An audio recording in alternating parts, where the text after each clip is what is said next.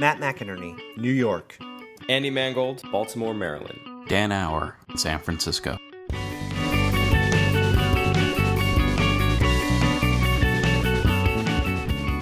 It's December 29th, 2012. It's our year end special of On the Grid. 2012 was the year of the Acquihire, so we're going to be discussing the evolving relationship between design and technology. We also talked about big things that did and did not happen in publishing. And we wrap things up talking about skeuomorphism versus flat design and how that literally shaped interface design for the year. This is On the Grid. Let's, Let's go. go. Gentlemen, how was your year? How was your year? 2012 coming to a close? Yeah. I had a great year. I had a really great year. How about you guys? It was pretty good. Yeah, I, best year so far. Yeah. Very very eventful, if anything. I think it's pretty important to have the best year every year. Every year is going to be better than one before it. And I think I was this year was definitely no different. We started this podcast, which has been a great experience. Yep. Or uh, yep. it's growing slowly, which I feel like is the right way to grow a thing. Just slowly building that little mountain, that hockey stick business. Yeah, and it was kind of cool too because this was the first year I had moved outside of North Carolina, uh, outside of it being like for school. So that was pretty wild. Out in the big bad world, getting stuff done. Mm. Do you do you like uh, the Bay Area, Dan? You think you're going to stay out there for a while? Could you could you see yourself settling down out there in the Bay Area? Oh, I don't have a choice. I mean, once we moved here, You Andrew's don't have a like, choice? We're, yeah, we got here, we got settled, and Andrew was like, "Oh no, we're staying." Uh, yeah. So uh, Where is she from originally? She was born in Ohio, but had actually moved to North Carolina when she was like two. So Gotcha. I mean, she's definitely North Carolinian. And you feel yourself just melding into that West Coast fabric now? Uh, kind of. I don't think I'm going to change much at all, but I think that the experience here will be very worthwhile. So I, I'm definitely not contending it by any means. There you go. Matt, another year at Pentagram under your belt. How's that feel? I'm very I'm proud of the work done this year. It's it's really been exciting to get. You know what it is? It's seeing your ideas actually come to fruition and and and happen in the world as opposed to previous years you kind of are a little lower on the totem pole. You do the you do the work for everybody else to get their ideas out there. So it's been exciting. That's great. Yeah. Yeah. I, it's, it's so tempting. I hate the idea of just reevaluating your life every year. I, feel like you should be constantly reevaluating your life and constantly setting new goals and resolutions or whatever. But it's so tempting at the year end to get all misty eyed and just think about what to do and what to change next year. So, very exciting. Very exciting times. Mm-hmm.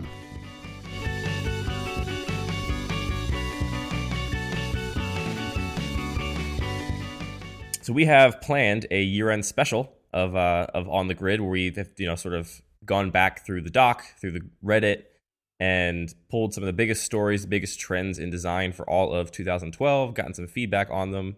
We sort of have three big topics that we're ready to talk about, right, guys? Yeah. Yeah, yeah. I think we should we should mention all the topics we considered. we should. That's true. Yeah, that, that's we can sort of. So the ones the ones we're not going to be talking about, but that we did sort of talk about in in the preparation for the show um, was sort of all of the news about email this year. I think that email is a big subject of design thinking this year. You know, there were a whole bunch of new mail clients launched: the Dot Mail, the Mailbox app, Alto Mail, We Love Mail, and then Sparrow was bought by Google, which is a pretty big deal. Campaign Monitor totally redesigned and sort of entered, I think, more of a mass market than they were previously in. So yeah, email was, was big this year, and I think we're going to continue to see a lot of innovation in the email area next year. We also we didn't put this in the doc, but uh, crowdfunding product design I think was a Yep. really big one this year. Yeah, very We big. saw. I mean, we talked about Kickstarter so much. It, there was a lot of industrial design, but it also was just trying to launch a digital product too. And I think that was very exciting because we got to see people put something out in the world that may not maybe couldn't have existed in a in a previous year, which was exciting. Yeah. including app.net. exactly. Yeah, like. App.net also used that crowdfunding model outside of the Kickstarter universe. So I, I agree. The Kickstarter I think was was huge this year. Their amount of growth was insane. And I think it has a lot of ramifications for design, but ultimately did not make our top three list in terms of most important things this year.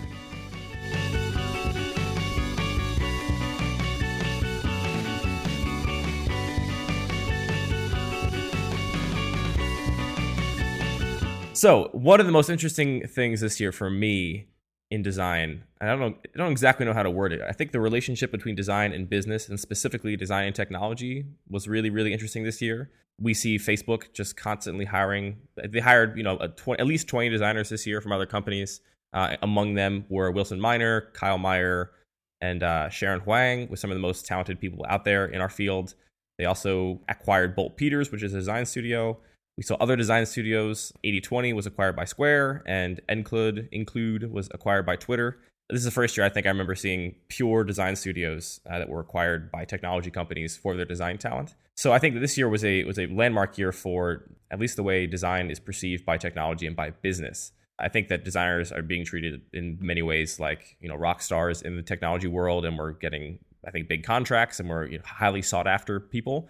Which I think is the first year we're really seeing that uh, in mass. I think a big part of that is that Facebook is sort of pioneering the the way the way they treat design. I think is pioneering the way other companies are also going to start treating design because it's such a big, you know, landmark company that uh, people are sort of following suit with Facebook.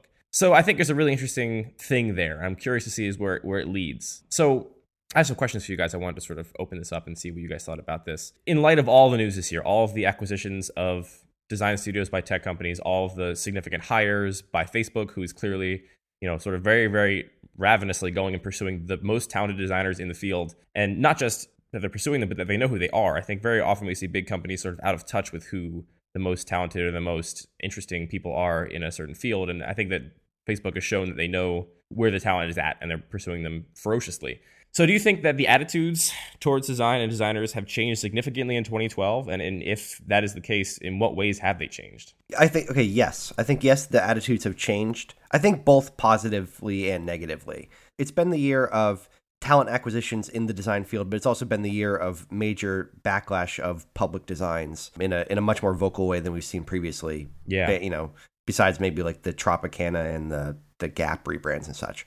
But I think the the good news for the positive part is that designers are seen as people who make things as a people as opposed to people who make things pretty. Yes. And that's going to be very important moving forward. It'll be getting us away from the kids table, which will be very nice. I'm sure this will have its backlash too because there there I'm sure are the designers who are really in, interested in making things pretty and they don't necessarily want to build the products, but I think for for the great designers out there it's going to be a good thing. Yeah, and and I will say that it seems like there's been a strong trend this year of companies and startups that have designers as founders that have ramped up a lot, and that has had a very big influence on other companies really realizing that design is an important part of the process, so they should include it in their staffing and and they're part of their everyday. Yeah, I agree. I think that we have seen more and more people start to accept that design is a more significant role in the creative process than just making things look good. And that's super, super exciting. I almost think in a lot of ways that the attitudes towards designers have almost outpaced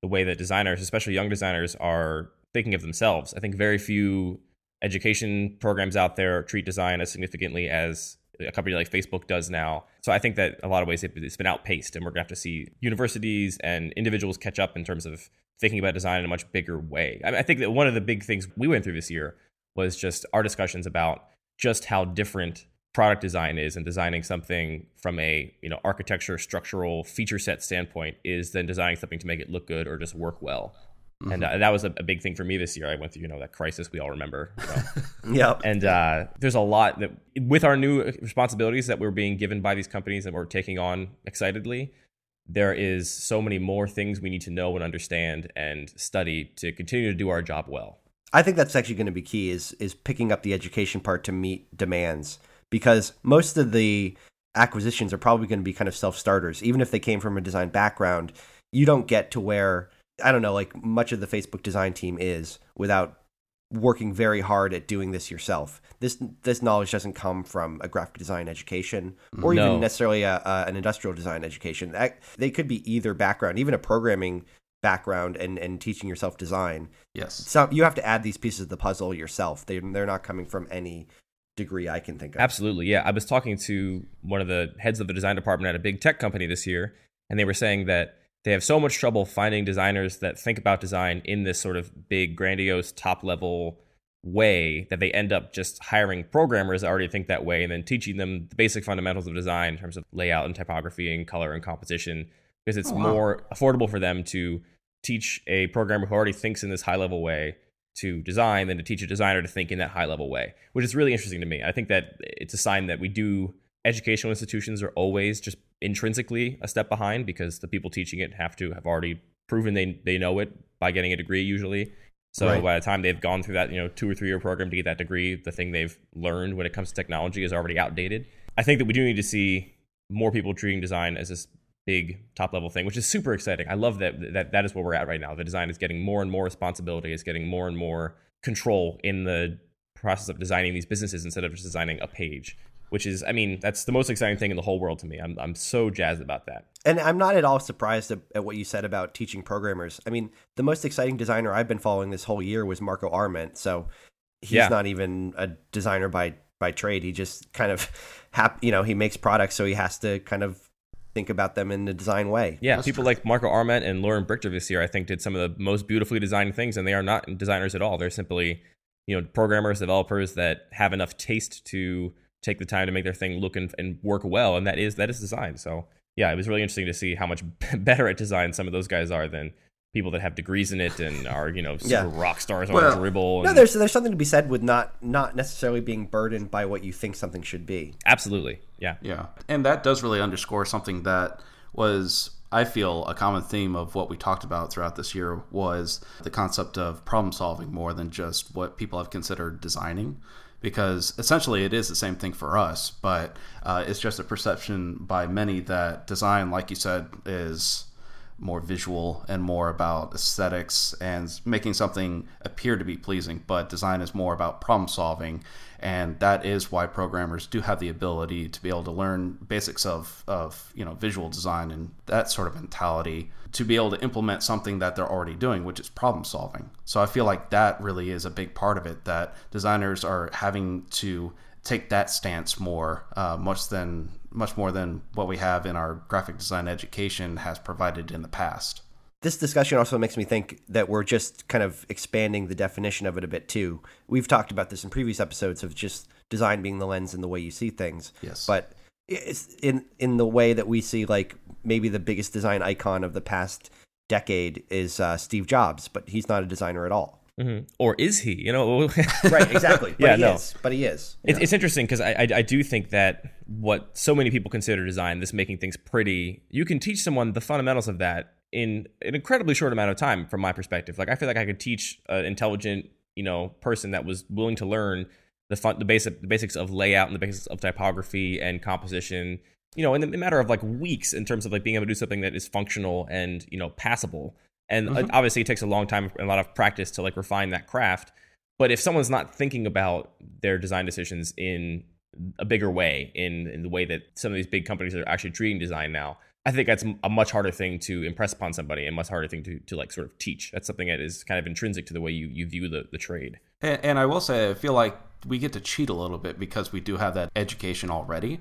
So we know how to be able to execute something that is able to communicate just because that's how we've been taught. So Yeah. we know how to use color and type and all these other fundamental pieces to be able to communicate where other people they they know what the message should be that should be communicated. They just don't know how to do it in the most effective way. So I do feel like designers inherently have the upper hand, but I don't feel like every designer knows how to use that for the most effective problem solving. But that's what we saw this year is that we're starting to figure it out. Yeah, I, mean, I think one of the biggest things for me this year was after my whole crisis, my emotional crisis in uh, over at the end of the summer, I sort of came to the realization that for the longest time, you know, I was thinking of design in terms of like making things look good as this muscle that had to constantly be, you know, used and you know, I had to constantly be evolving my taste and my aesthetic to be on the cutting edge and to do something interesting that people weren't expecting. And then after I spent all this time thinking about, you know, what the fuck that even means, I really just came to the decision that all right, you know, I can make something look good, and I'm not going to lose that. Like I, I, you know, four years at, at art school and all these years of trying to make things that are cool and interesting. Like I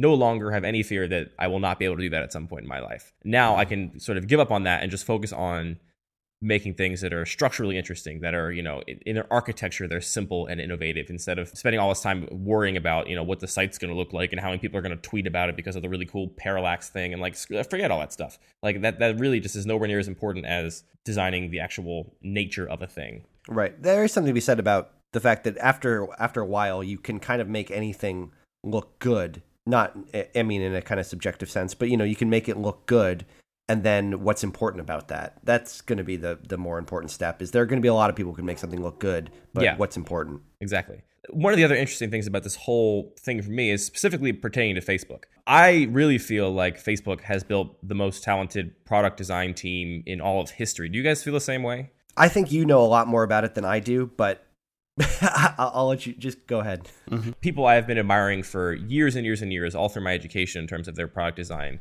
You know, the Nathan Borrors of the world, the Kyle Myers, the Sharon Huangs, the Wilson Miners, all these people are, in my opinion, like, you know, some of the most talented, intelligent people in our field. Now they're all working for Facebook. I think they've done a really great job of hiring the most talented people. Kudos to them for that.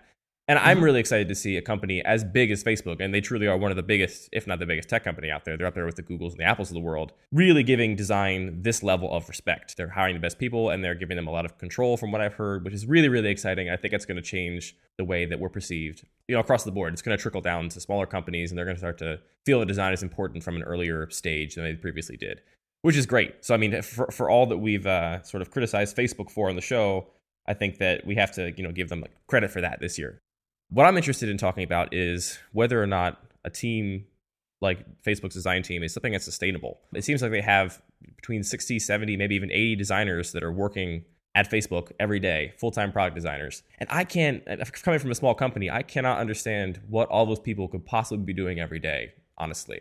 I'm reading a book right now that's really, really excellent. It's called Design of Design. It's by a guy named Frederick P. Brooks. He was a computer architect, designed computer systems in like the early 60s for IBM. So he writes Okay. about design, which to him is you know designing a computer architecture system and designing houses and stuff like that. And all the things he writes about are really applicable in my mind to product design, to what we're talking about, the sort of bigger picture of design in the world. And one of the most important points he, he brings up in this book is that design cannot be done properly by any more than one or maybe two people. And he cites all of these amazing innovations and amazing inventions in history and the Wright brothers, and you look at Charles and Ray Eames, and you look at Dieter Rams. And it, when it comes down to designing a product, you really can't have very many people at the helm of it because the hardest thing about designing a product is maintaining the nature of that product, having a vision for what it is and how it should look and feel and work. And you can't communicate that vision across a, a broad team of people. You need like one person that's deciding that. So, my biggest question for you guys is do you think that having, well, first of all, do you agree with Frederick's statement that when it comes to design, you really have to have one person in charge, maybe two if they're as close as the Wright brothers were or Charles and Ray Eames? Do you agree with that? And then also, if you do agree with that, do you think that having a design team of 70 of the most talented product designers in the world is something that's sustainable?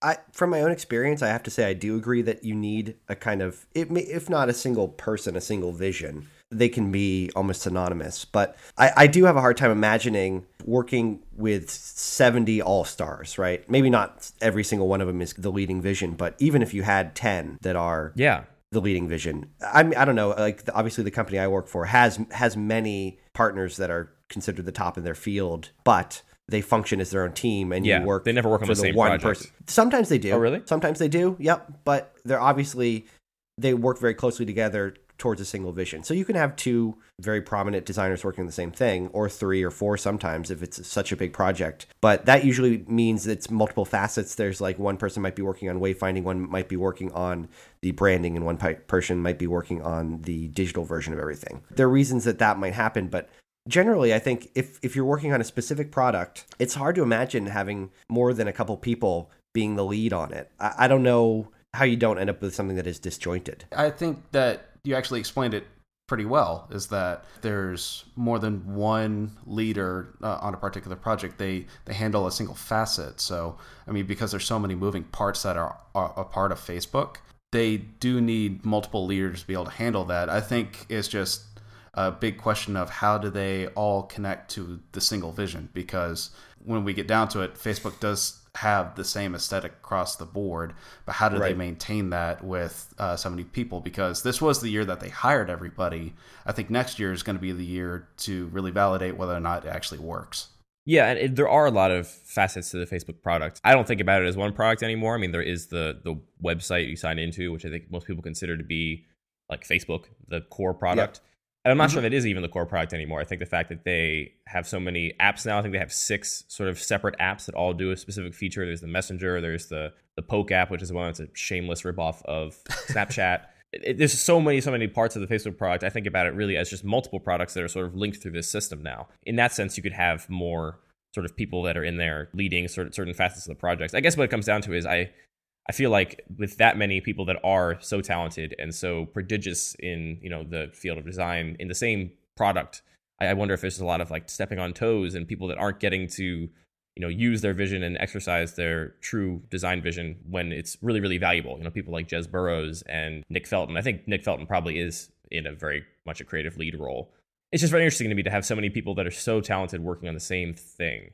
I don't think I don't think we've seen that before in in history. Well, think about Google though. Google had it wasn't it wasn't the same drawn from the same pool, but Google has done this for a long time. yeah, with engineers. and yeah, and and they did it with by developing multiple products that weren't necessarily connected so well. They all had the tag Google on it, but they didn't necessarily look the same. Yep. Mm-hmm. They maybe were phased out if they didn't work. I, I think that's actually not a bad model, and I don't you know I don't know enough about Facebook to say that that is or is not what they're doing, but you know when Google Maps came out and Gmail came out, they were not necessarily part of the Google ecosystem, and then they they've tried pretty hard in recent years to pull them into that. So I mean, the effort can go that way. It's uh, it usually seems better to go top down and say, here's the plan the whole time, and these are always linked. But if you come up with a great idea and you want to build that into your ecosystem, it can happen. So that that might be a way to use multiple product designers in an effective way. Yeah, no, it's true. I, I, I do think that it definitely the fact they have hired so many incredible designers does show the fact that I think they are planning to continue to grow and extend their product and become more of a network with more facets and more little tools sort of under their big umbrella. Pretty clear to see that that's the direction they're headed.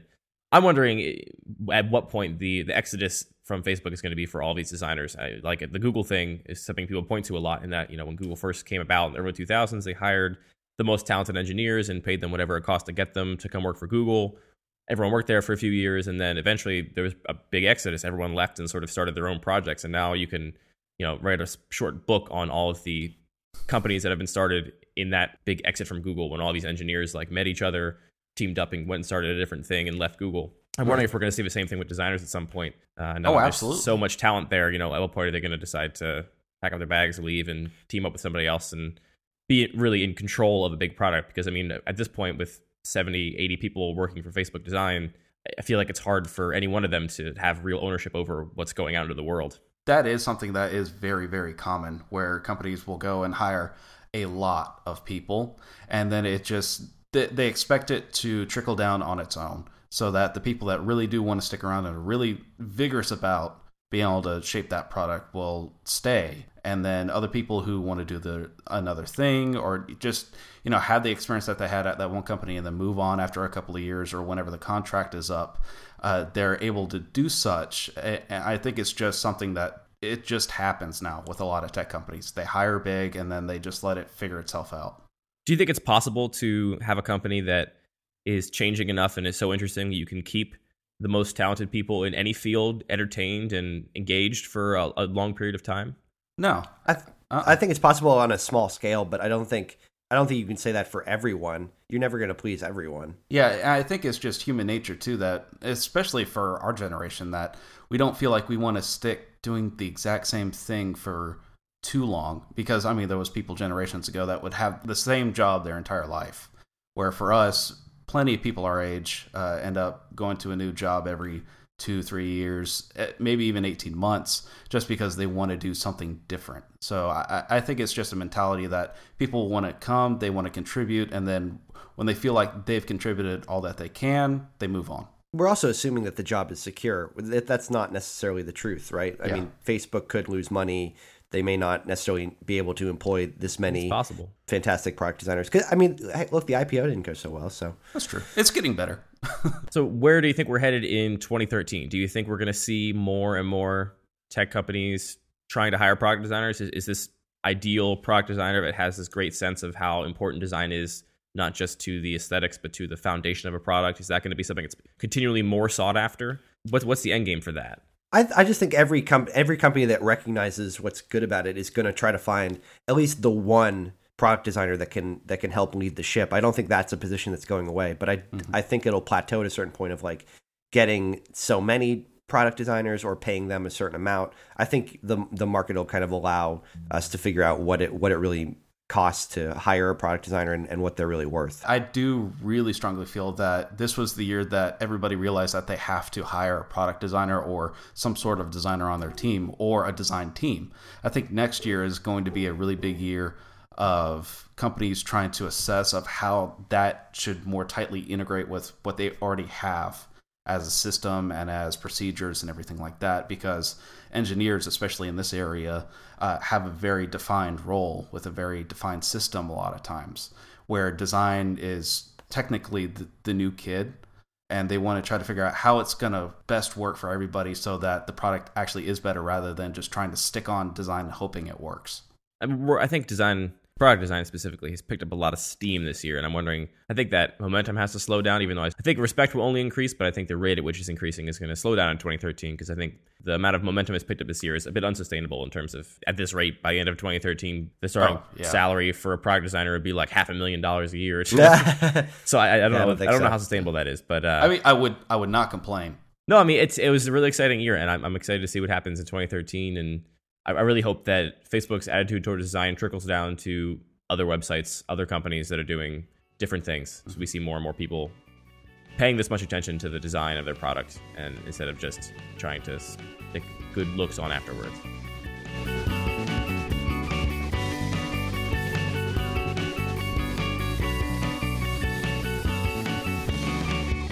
So the second topic is publishing, and this actually been it seems like it's been a huge year for publishing um, not just in in the things that have happened, but kind of the things that have proven themselves to work out or proven themselves not to work out.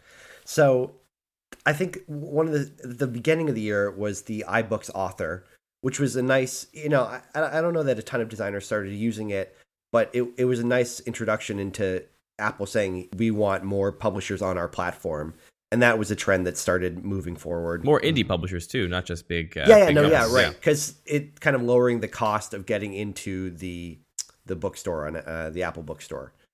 Then I think that one of the other things that was interesting was that the the Kindle singles they had been around for a year, but they they really started to sell. They think they passed over. They were over two million sales by March of this year, which is more interesting that we have kind of a new medium it doesn't necessarily have to be a novel. It can be longer than an article and it can still be paid.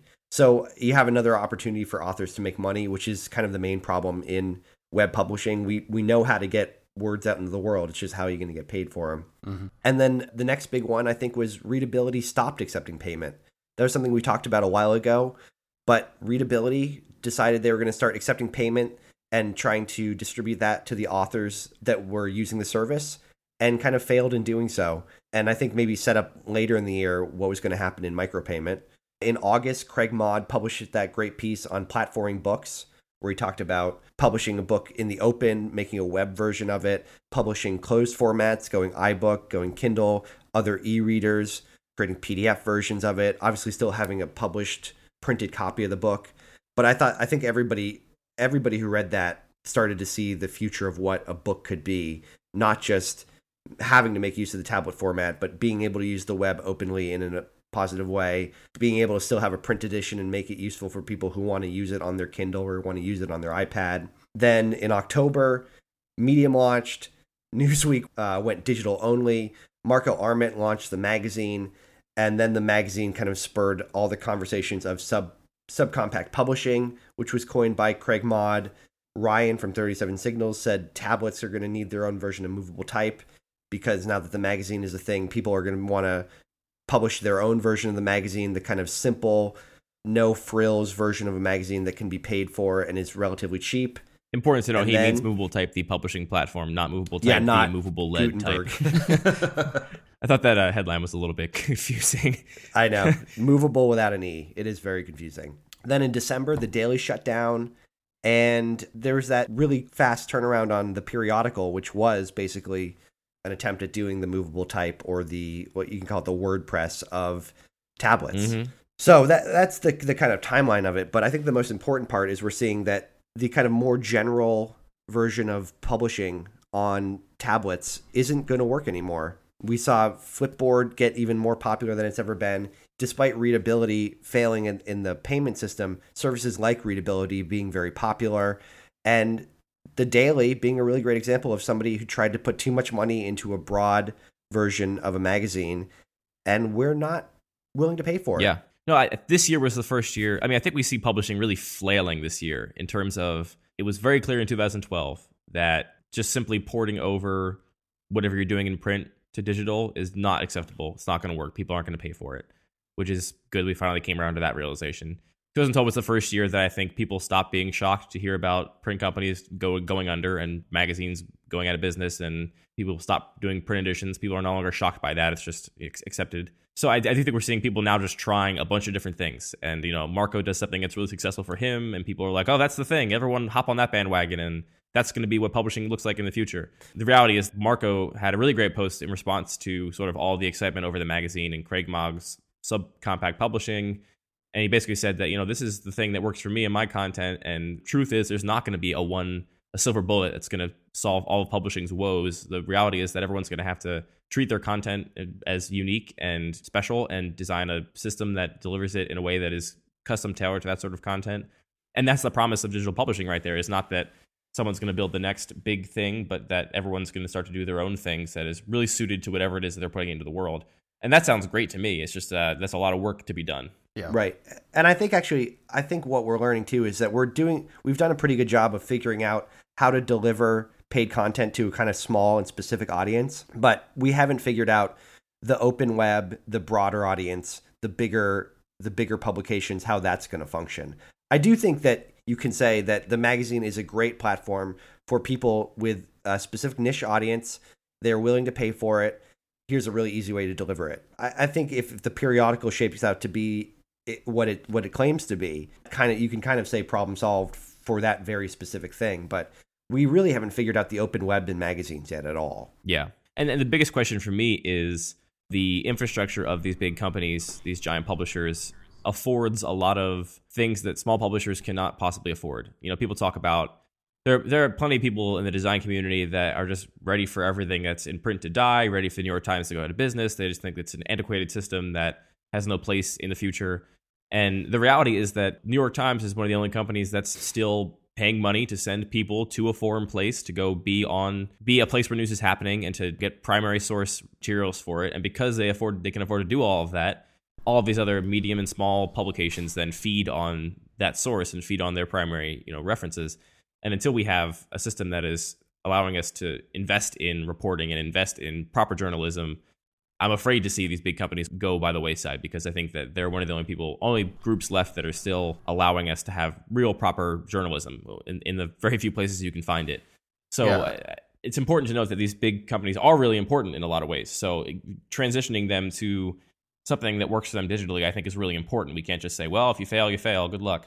The bigger discussion with that that happened this year was people saying, oh, well, that could be replaced with social media and people yep, yep, saying yep, like there was you know hmm. the immediacy of Twitter and Facebook and all these other platforms that people can communicate there instantly and they could be standing right next to the event and in some ways that's more important than journalism. But what a lot of people are forgetting is that to properly communicate requires focus and, and a lot of attention to detail on how you're communicating that. And that's what journalism has been able to do pretty well for a pretty long time so, and we this this was one of the a big year in seeing how Twitter has failed in reporting information accurately. Like as the news organizations having to get information out faster, relied on Twitter and got a lot of things wrong. That's Do you remember the true. beginning? Yeah, the beginning of the Sandy Hook incident. Absolutely. Yeah. Everything was completely wrong, and it was just kind of accepted that things are supposed to be wrong because we have to move too quickly. So it's not all it's not all roses with Twitter. Yeah, and I, journalism is a craft too. I mean, these people that are professional journalists, like that's not something that it can be simply replaced by somebody somewhere with a Twitter account. Uh, mm-hmm. I, I, I want to make sure we're paying enough respect to these people that have spent their lives dedicated to the art of journalism and the art of reporting to say that they can be replaced by you know some kid with an iPhone is to say that you know designers could be replaced by somebody with Photoshop, which which we all know to be not the case. I do think. I mean, there there's still maybe the opportunity for a great journalist to just be paid directly. I think that might be yeah um, a, a, way out of it. So that is still then saying that the New York Times is not necessary, which seems hard to to think about at the moment. But if you're a really great journalist, you go and you cover the things you want to cover, and you publish that yourself, and you're paid because your information is more valuable than other people's information. That could be a reason that the magazine is is more um, more forward looking than we're even imagining right now. But that that could just say you have your iPad, you bring it with you, you write what you need to write, you publish to your audience, they subscribe to it, they download it, and they keep paying for you to keep going to different places and covering what you think is important. Yeah, where's the uh, where's the crowdfunding platform for journalists? I'm willing to pay money to have proper journalism in my town or proper journalism about this subject, and that could be a thing. This isn't exactly writing at all; it's actually video. But a good example of a individual person broadcasting information is something like YouTube and, and these different channels with guys like Philly D who have these channels to broadcast news and events that have happened. And people actually go into that more than they would CNN or ABC. What's Philly and D? Can you fill me in? I'm I'm old. It's a individual. I actually don't watch it. Angie does, but it's a guy who basically has a channel where he broadcasts news and events that are going on. And because he has a certain personality and, and whatnot, he has a big following. I think it's a lot less of the individual or what he's broadcasting. I think it's more the idea that it's one person who's broadcasting this information and getting paid, obviously, to do so, rather than him joining like CNN or ABC or Fox where he would have to technically follow all the rules and regulations of what they do as a company. So I yeah, you like have to be a it- proper it- journalist that is adhering to all of the ethics and morals that journalism has to adhere to in terms of being unbiased and tr- trying to be unbiased, I should say. I don't know. I think yeah. there's one of the topics I, I considered discussing this week too was the idea of disruption in and how much there's been a sort of backlash on all the disrupted fields. You know, people praise Airbnb and praise Uber and all these things and talk about how great they are for disrupting all these broken old systems. But the reality is, a lot of these old systems that are in place that are being disrupted are complicated and they're full of hurdles and red tape for reasons. I got ringworm from an Airbnb place. That wouldn't happen at a, ho- at a hotel because there's health things that are in place there. And you know there are these stories of people having you know things happen in Uber cabs that wouldn't happen with a licensed cab driver because of all the safety checks and background checks they have to go through. And I think the same thing can be said for journalists. Sure, anybody can be a journalist, but as soon as you're not bound by any moral, ethical, or company wide rules, and you're just some dude with a YouTube account, there is nothing mm-hmm. stopping you from putting out completely false, completely. I mean, we see it all the time. There's tons of hyper biased news outlets out there and pundits. And if, if the pundits and people that are heavily opinionated were our only source for news, it would be a dangerous, dangerous world to live in. And I feel like this is where Matt was going is that the two polar opposites are eventually kind of converge. The idea that there are individuals or smaller groups that want to be able to broadcast information and they take some of the rules and the regulations and, and the standards that are from the major entities and try to fuse that in a way where it's responsible information that's broadcasted but on a much more granular level. And I, I think there there is the possibility for that. I mean, you could have all the background from any any publication that has all these standards and and ethics, and you can bring that with you and even publish your own manifesto and say this is what I stand for. If you follow me, this is what you're going to get. Mm-hmm. I think that's totally reasonable to assume that that can happen. Yeah, it's it's hard. I don't know. I mean, I've seen this year more than ever before the value of some of these antiquated quote unquote systems that have a lot of you know red tape and are slow to respond to things, and th- there is value in that in a lot of places. And sure, you know, you mm-hmm. could bring over the the ethics and whatnot, but you know, just the the very nature of being a giant company that has advertisers and that has twenty thousand jobs you're supporting, I think that those things force you to be more adherent to the truth and more honest than I think that uh, just a dude with a YouTube account, no matter how many things he promises, could ever be. I, I guess I'm worried about all the excitement about you know micro publishing and people putting out their own things and subcompact publishing. I want to. I, I still have an immense respect for the the big companies that are doing this professionally and have been for years. And people that have gone to school for for journalism. I think there's a lot of value in that. Yeah. No, I think you're right, and I, I think the challenge is going to be building trust, no matter whatever the startup is.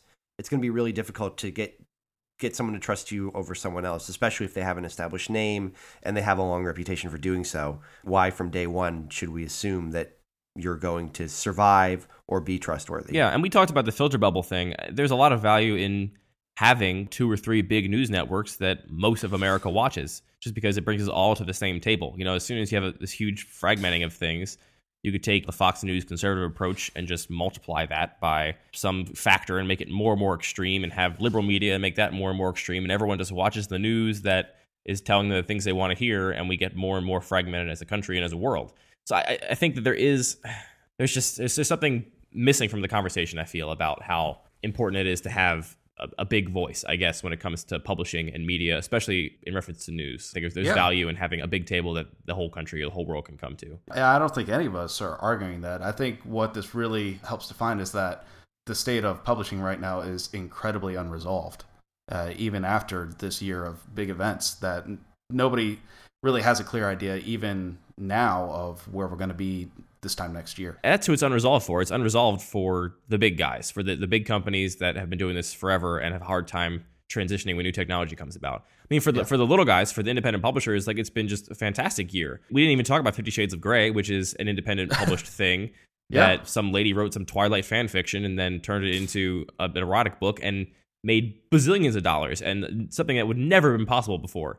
And I'm sure that all of the proper publishing houses that have people that review books and make sure that a certain level of quality and all the editors are just shaking their heads at how obnoxious it is that this book got so popular. that that's really the crux of this, of this discussion is that it's getting easier and easier for small independent publishers and people that are producing things to, to do something and to get paid for it. You look at people like Marco Arment, you know, they can get money for it and support themselves.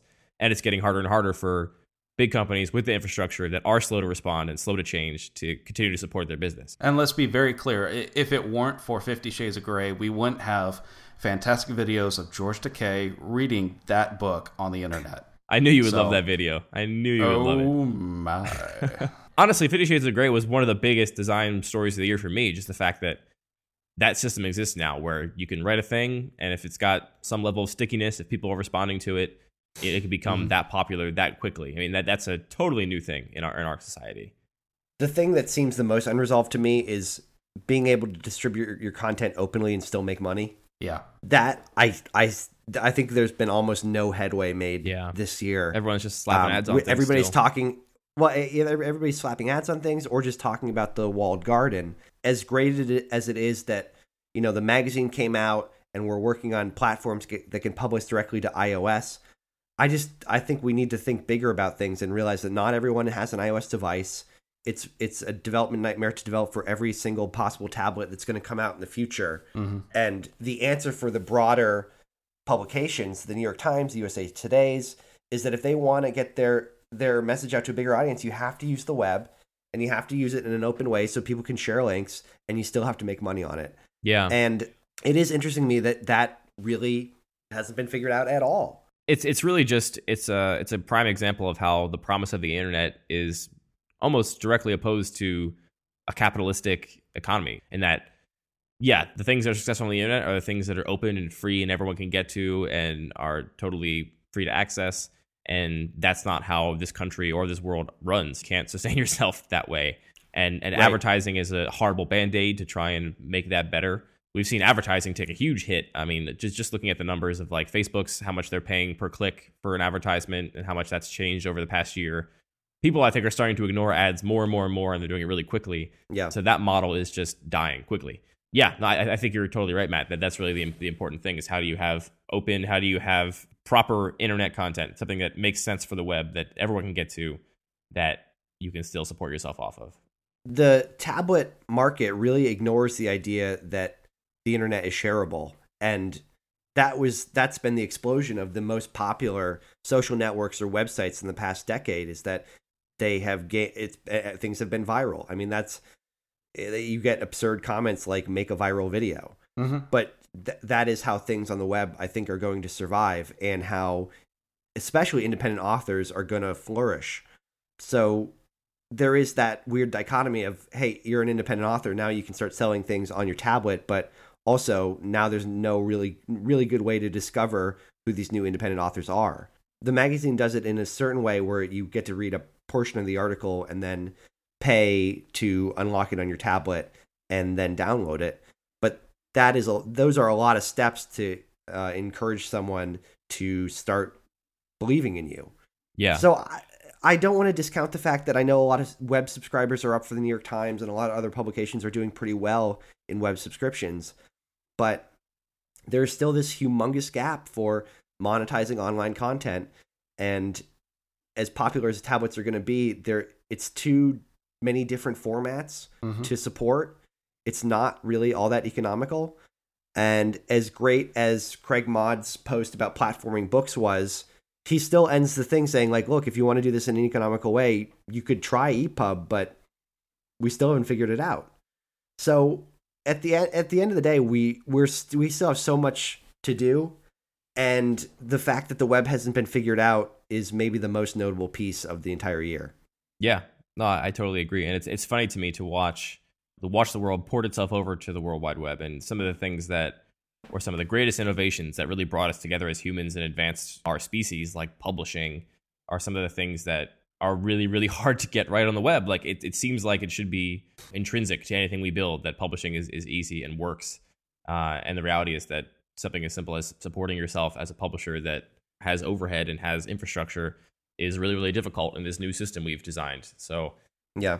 lots of lots of questions, lots of things up in the air for 2013. I know. It is funny though, thinking about the way we speak about the invention of movable type, and this time I do mean Gutenberg movable type. Lead type people, look it up in a book. we talk about it as this is an amazing invention because of the spread of information. And the conversations we're going to have to have are the ones that seemed obvious about selling a book. A book was a physical thing that you could sell to a person. The monetary part was natural. Yeah, you had to sell it because So- it cost money. Now we now we're so good at distributing information, we have a problem. Yeah. It's an amazing place for human culture to be.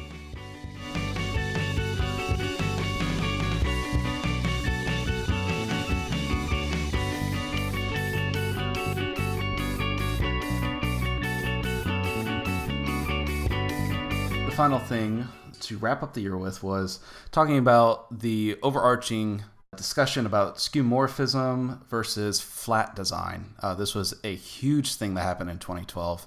A, a big push for it was the fact that Windows 8 came out. It's very flat. It's very uh, sleek. It's it definitely feels like a new thing, but there was this big uproar about which is the proper way to design uh, because skeuomorphism, uh, which is often attributed to to the design that's used in Mac OS X, uh, has been around for so long and been so prevalent. And why on earth would we go to flat design? But then there was this huge turn for a lot of designers that maybe flat design was the future of interface design, almost as it, if it were an absolute. Then it just turned into discussion after discussion of which one is more correct. Uh, and there's been plenty of instances where people have said, look, neither is the correct answer. It's really just dependent on what the design or, or what the problem that needs to be solved requires. I feel like this did get a bit resolved. I also feel like it's a little bit open that flat design is just another way to design for an interface. But as we had with one of our own episodes for the entire episode, discussing what's proper for interface design in general. How do you do that when it's something that's literally just pixels on a screen rather than a physical object? I mean, this is a really open topic, and there's tons of links for it. There's tons of discussion about it, but I kind of want to get your reaction of where do you think we've gotten to at the end of the year about this discussion? Well, it, it's funny. In some ways, this is like the antithesis of what we were talking about before. We're talking about all of the big, important ways that design, you know, relates to the structure of a product and the nature of a business and how design decisions really affect those big things.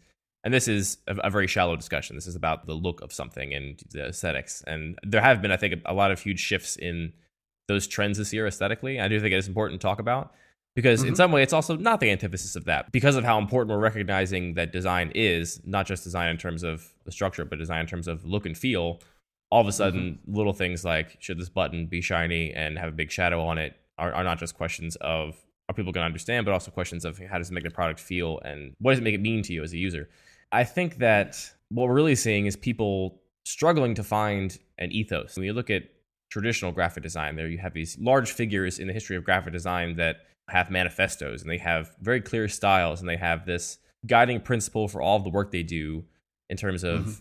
graphic design. And I think what we're really seeing is people struggle to find that for designing anything for the screen.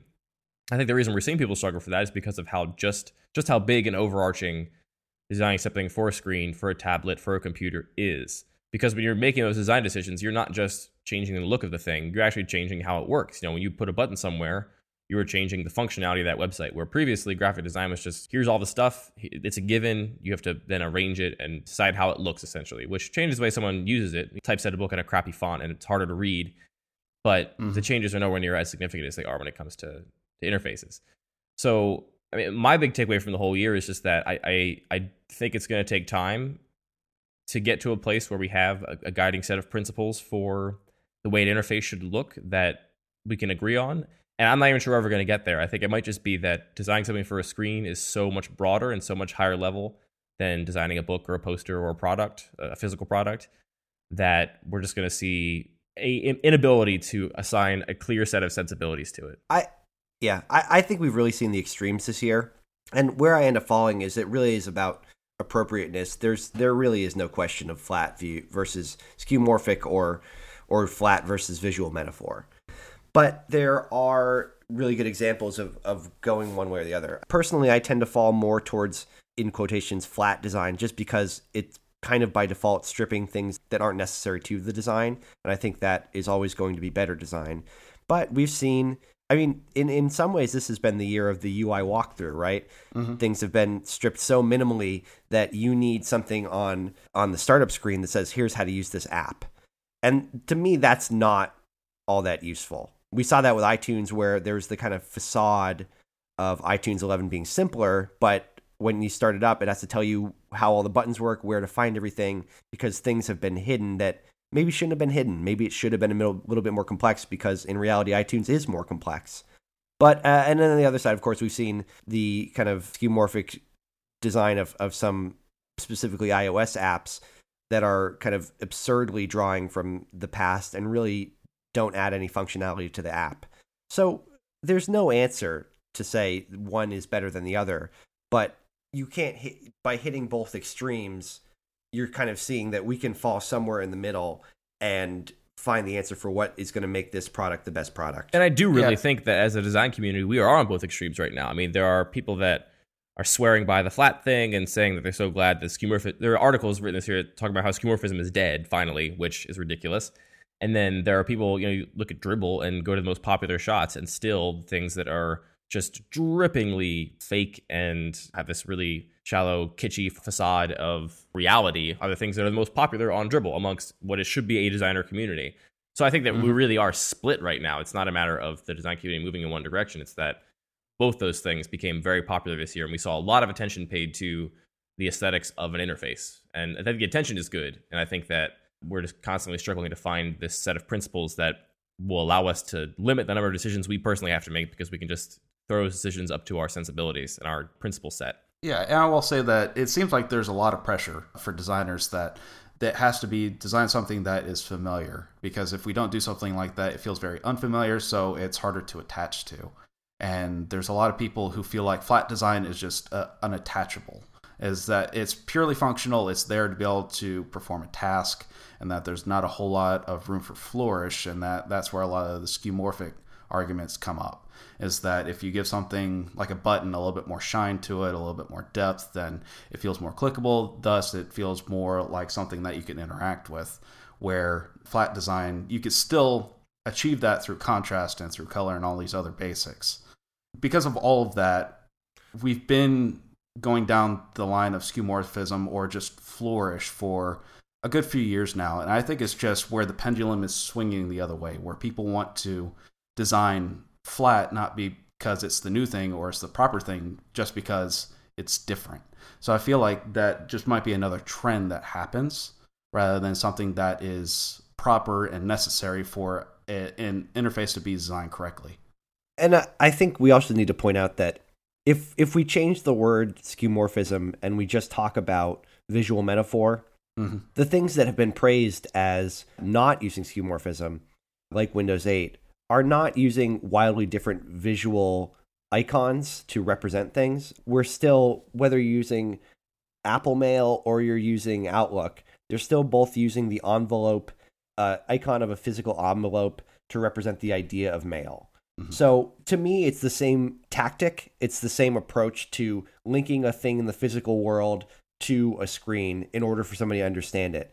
And to me, it's very clear that that is something that has worked and probably can continue to work. And not that I think that's the only way to do it, mm-hmm. but it is a way to do it, and it seems to be working pretty well. The difference, I think, is the level of abstraction that people are actually talking about sometimes. Mm-hmm. You're talking about is this icon rendered in a very realistic way, or is it rendered in a very simple, abstract kind of lines and color only way?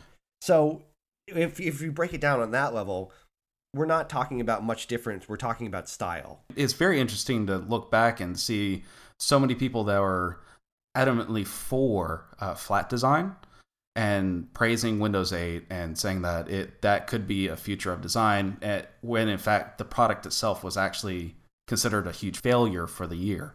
And the fact that people are still griping about how Notes app on an iPhone or iPad just still looks like shit, but we still use it every day. And you, the, there's discussions around that and everything. But just the fact that the products themselves, where people many people consider the future of design is something that came from a complete failure in many people's eyes.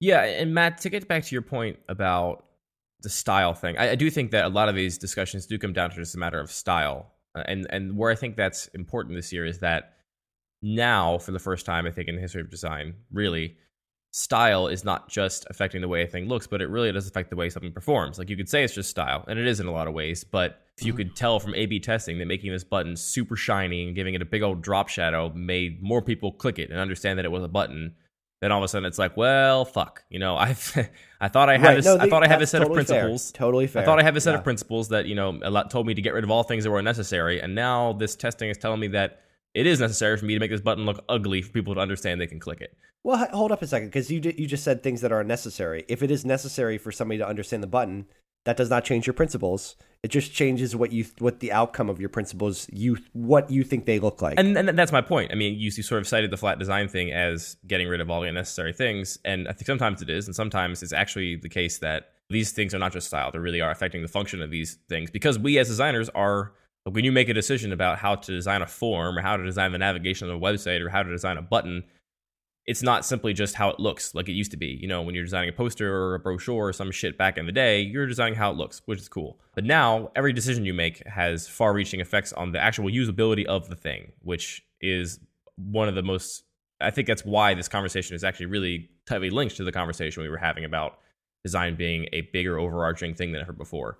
So, and that, that's what giving that's what's giving me the most the most trouble this year, Matt. Is that I yes I do think that things should be mostly free of these visual metaphors and shouldn't rely on making things look real to make people understand them.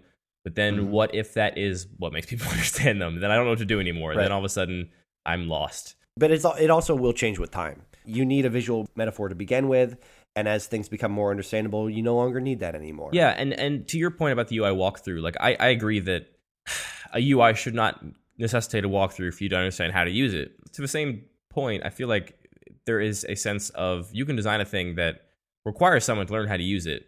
And once they learn how to use it, it could be more valuable than if you had designed it in a way that everyone could just intrinsically use it. And I think Clear is a bad example of this because I still don't like Clear. I, I don't use it every day because it's it's just doesn't work for me. Uh, I think it's just mm. too too convoluted. But to say that every UI has to be so dumb that you can know what to do at every single step without any sort of learning, I think would be totally ignoring a whole set of products that could require you to actually learn how to use them and then be that much more powerful because you invested time to learn how to use them. And these are some of like the paradoxes of product design that I'm constantly wrestling with. It's like, all right, so here's the thing we're going to make. Do we make it easy to use so everyone can use it and then no one really becomes a master at it and no one really you know has a really intense connection with it or to make it something that's a little harder to use that requires some investment of time and, and effort therefore limiting the number of people that are going to use it but those people are better at whatever this thing is and I, there's so many things like that in product design that that's why it's one of the most interesting fields for me right now. Hmm. Right. I, I think there is a big difference though, because we're use, we're mostly talking about consumer apps and kind of non-pro versions of things. To me, the idea of a to-do list is inherently simple and if you have to if you require a walkthrough and how to use a to-do list there's kind of there's kind of a failing there mm-hmm. because this is a thing that people already know how to do. But if you're talking about something like AutoCAD or or 3ds Max or some program that's doing an incredibly complex thing that there is not a lot of precedent for like rendering 3D objects in 3D space there's not you can't do that on a piece of paper. You can render one view of it but even that takes a lot of training. So if you needed a walkthrough to use something super complex that would enable you to do things you wouldn't otherwise be able to do, that makes a lot of sense to me.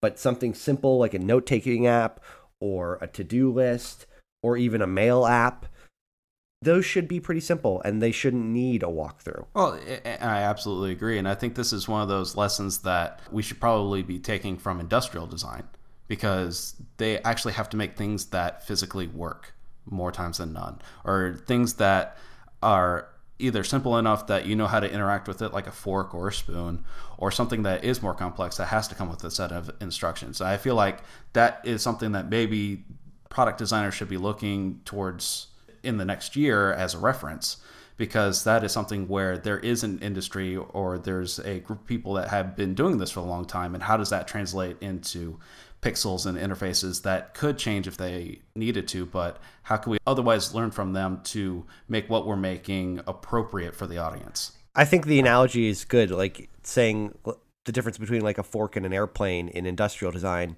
can be the difference between Clear and AutoCAD. Yeah, that metaphor makes sense to me. And uh, our ethos at Friends of the Web is to design everything so it doesn't need a walkthrough, and then at the end put a walkthrough on just in case. Um, that's what we do with everything, and we we try and make it as intrinsic as possible, and we test all the time without any walkthroughs. And the last thing we do before it goes out the door is just slap a fucking walkthrough on it, just because somebody might read it and it might help. And that feels like really you know hedgy and like we're just compromising. But it, I think it's it's kind of worked for us in that we get very few stupid emails about how to use the thing, and hopefully people that most people I think just ignore those things anyway. And so for people that they ignore it, they can still end up using the actual product. So.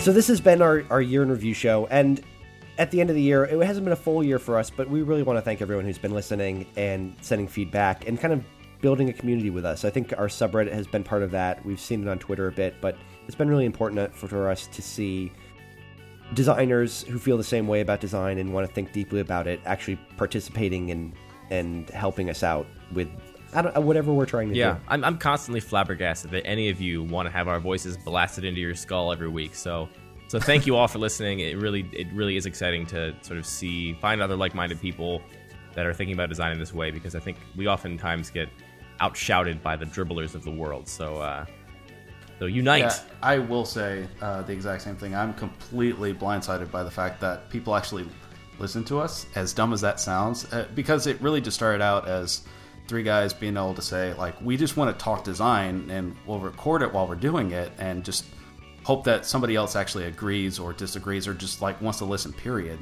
So the fact that there are folks out there that actually do like that we're doing this is astounding. You guys rock you. here's to next year another uh, our next year hopefully will be our first full year of on the grid. Cheers. Uh, thank you so much for paying attention to us and you know we appreciate it if you want to mail the show, email us at mail at onthegrid.co, call us 973 on grid 2, tweet links to hashtag on the grid.